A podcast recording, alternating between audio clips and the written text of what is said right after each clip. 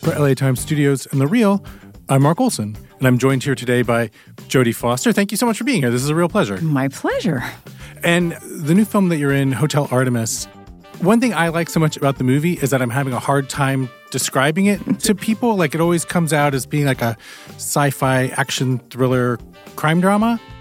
It's completely original. I mean, I think that's what I was drawn to initially. It is a kind of kick ass sci fi action film. It delivers in all those ways, but there's something really beautiful about how it's also has this sort of nostalgic Wong Kar Wai, beautiful old Hollywood of the 1930s, 1920s, and 30s feeling to it, with old music from the 1970s and these this cast of characters that are almost like uh, iconographs of, of a different time.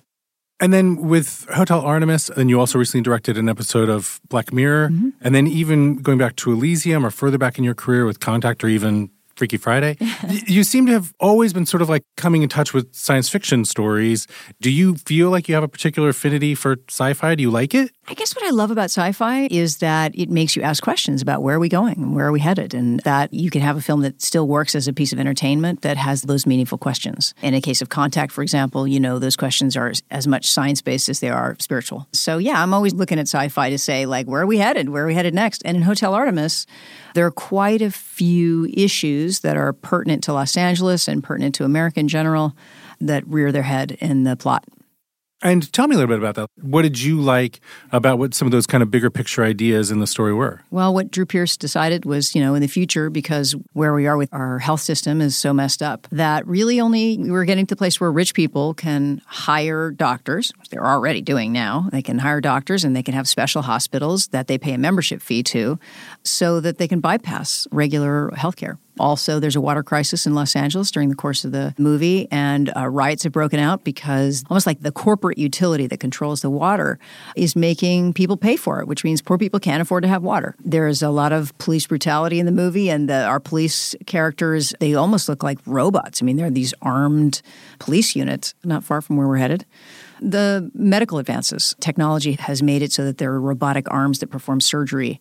Everybody also just keeps getting given all these drugs. So everybody's got all these drugs in their system. I thought that's pretty much where we're headed. Yeah. I know a lot of the coverage of the movie so far has all mentioned the fact this is your first acting role in five years and that it's sort of a return to acting for you. Does it feel that way to you? Ah, gosh, no, it didn't seem that long to tell you the truth. I'm never going to stop acting. I've been acting since I was three years old, you know, 52 years in the film business. I can't imagine that I'll ever stop. But I knew that there was going to be a rebalance in terms of my focus. I really wanted to focus on directing. So now I think I probably will act 10% of the time and direct 90% of the time, as opposed to the opposite, which is what I did in the past. This is just a great character. You know, she's a very full transformation for me as an actor. She's in her 70s. She's pudgy in all those places. Uh, she drinks too much. She's got gray hair and yellow teeth and uh, talks funny and walks funny. And there was something for me that, that that I just was looking for something that was a full transformation.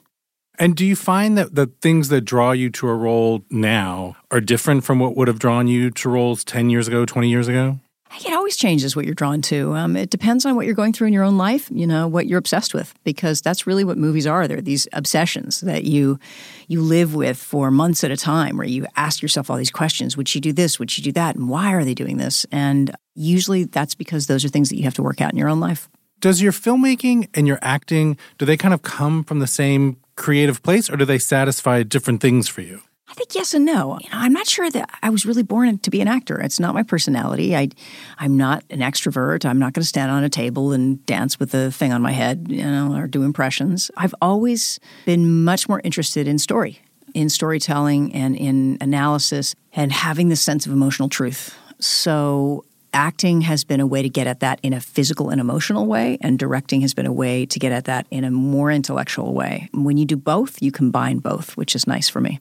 And in Hotel Artemis, you walk in this very specific way, and at yeah. times you even sort of run, and it's this very kind of like fast run, almost like a like a waddle. Mm-hmm. And does that sort of physicality is that something that's important to you? Is that fun for you as part of the process of acting to figure out something like that? Yeah, it's fun. I think it's really fun to just develop a character that's different from you. And I have been asked for a long period of time to be the central character, for lack of a better word, the action character in the film. I haven't really had the opportunity to show that I can be more of a character actor. And so it was a lot of fun for me. Uh, none of that stuff, I hope, in The Nurse, which is the name of my character in the movie, she's not really a construct. I mean, she feels very grounded in reality. And even though she does kind of talk like Barbara Stanwyck in those old movies, you get a sense of the tragedy that she comes from, and it feels very grounded. And now the director of Hotel Artemis, Drew Pearce, this is his first film.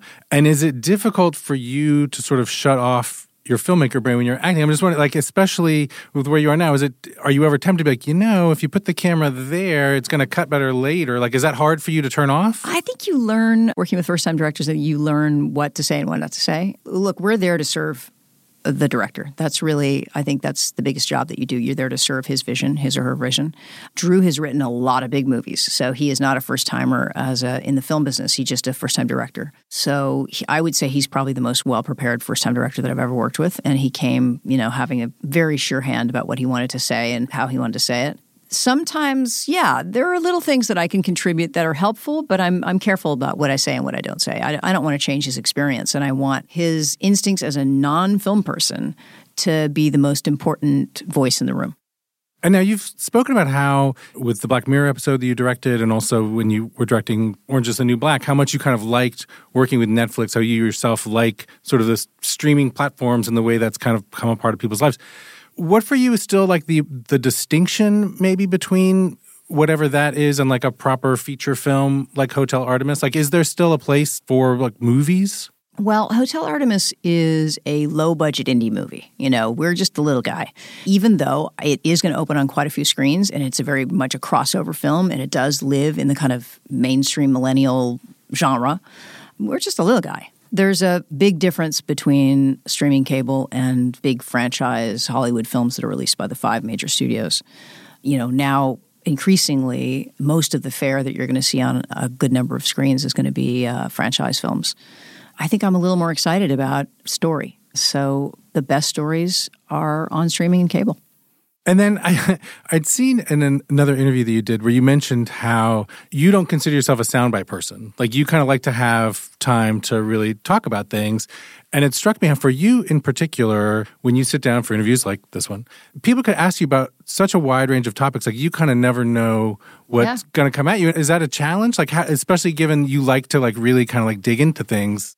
Well, I, you know, I like to talk. When I was a kid, my mom said, What do you want to be when you grow up? And I said, I wanted to be a talker. That's just what I wanted to do. I just wanted to talk. So I don't mind that. And I like talking to interesting people and I love hearing what they have to say and learning new things. And so the interview thing is good. Uh, at the same time, we live in a click culture, and sometimes celebrities' five second comments just become the thing that's talked about in terms of news stories and whatnot. And they just may not be the expert on that topic. So I'd rather not have my little sound bites be taken out of context when it's things like political events or uh, just opining on basic political issues.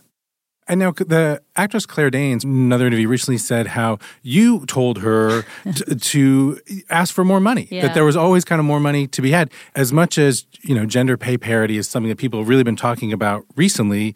This would have been 20 years ago that you would have may have said this to her. Yeah.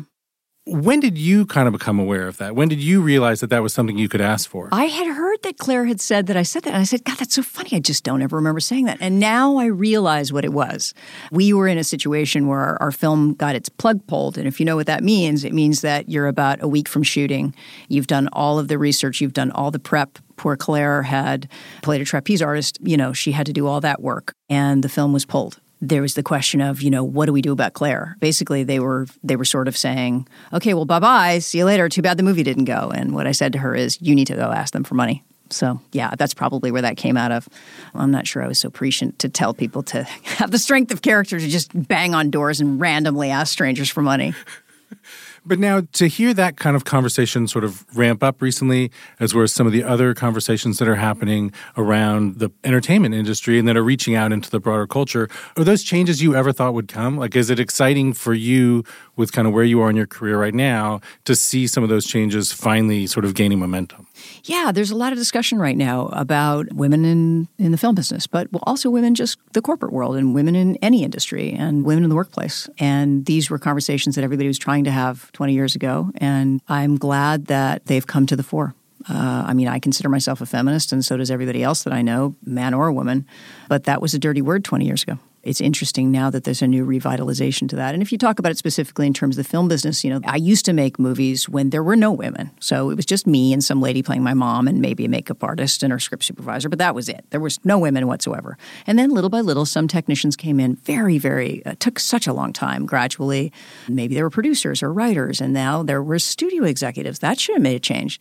Well, it didn't change anything for women directors. And there are virtually no women directors that were allowed in the club of making big films. Little by little, it started happening for independent directors and maybe for television and always for Europe. There was always European directors that were women, but that really has been the last place that women have been shut out of, which is the leader position, the creative leader position of being a feature director, directing mainstream movies. And now we're sort of in the thick right now of Emmy season, and mm-hmm. that will soon roll into Oscar season. In 2013, you gave a very personal and sort of pointed speech at the Golden Globes, and what to do with that platform. Like when you're sort of handed the mic at an award show, is you know some people get mad when entertainers sort of speak out. Some people feel it's an obligation. What do you see as sort of the responsibility of that platform? What do you do with that when you're given that opportunity?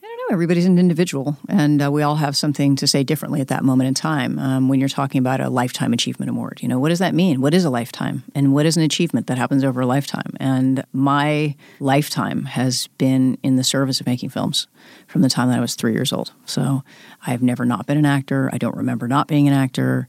From the time that I was a toddler and I was out of diapers and just learning to walk, that's what I was doing. And it's been my sentimental education. And some of that has been absolutely beautiful and amazing and has shaped me and changed me. And I feel just so grateful and nostalgic for all these people that have contributed to my, who brought me up, really these people who brought me up. But I also, at 50 some years old, 55 years old, I look back and say, wow, that was painful. and it was hard. And it was a hard way to grow up. So it's a combination of both. It's difficult and beautiful. Jodie Foster, thank you so much for being here today. The movie is Hotel Artemis. Thank you. And uh, for LA Times Studios and The Reel, I'm Mark Olsen. Thanks for listening.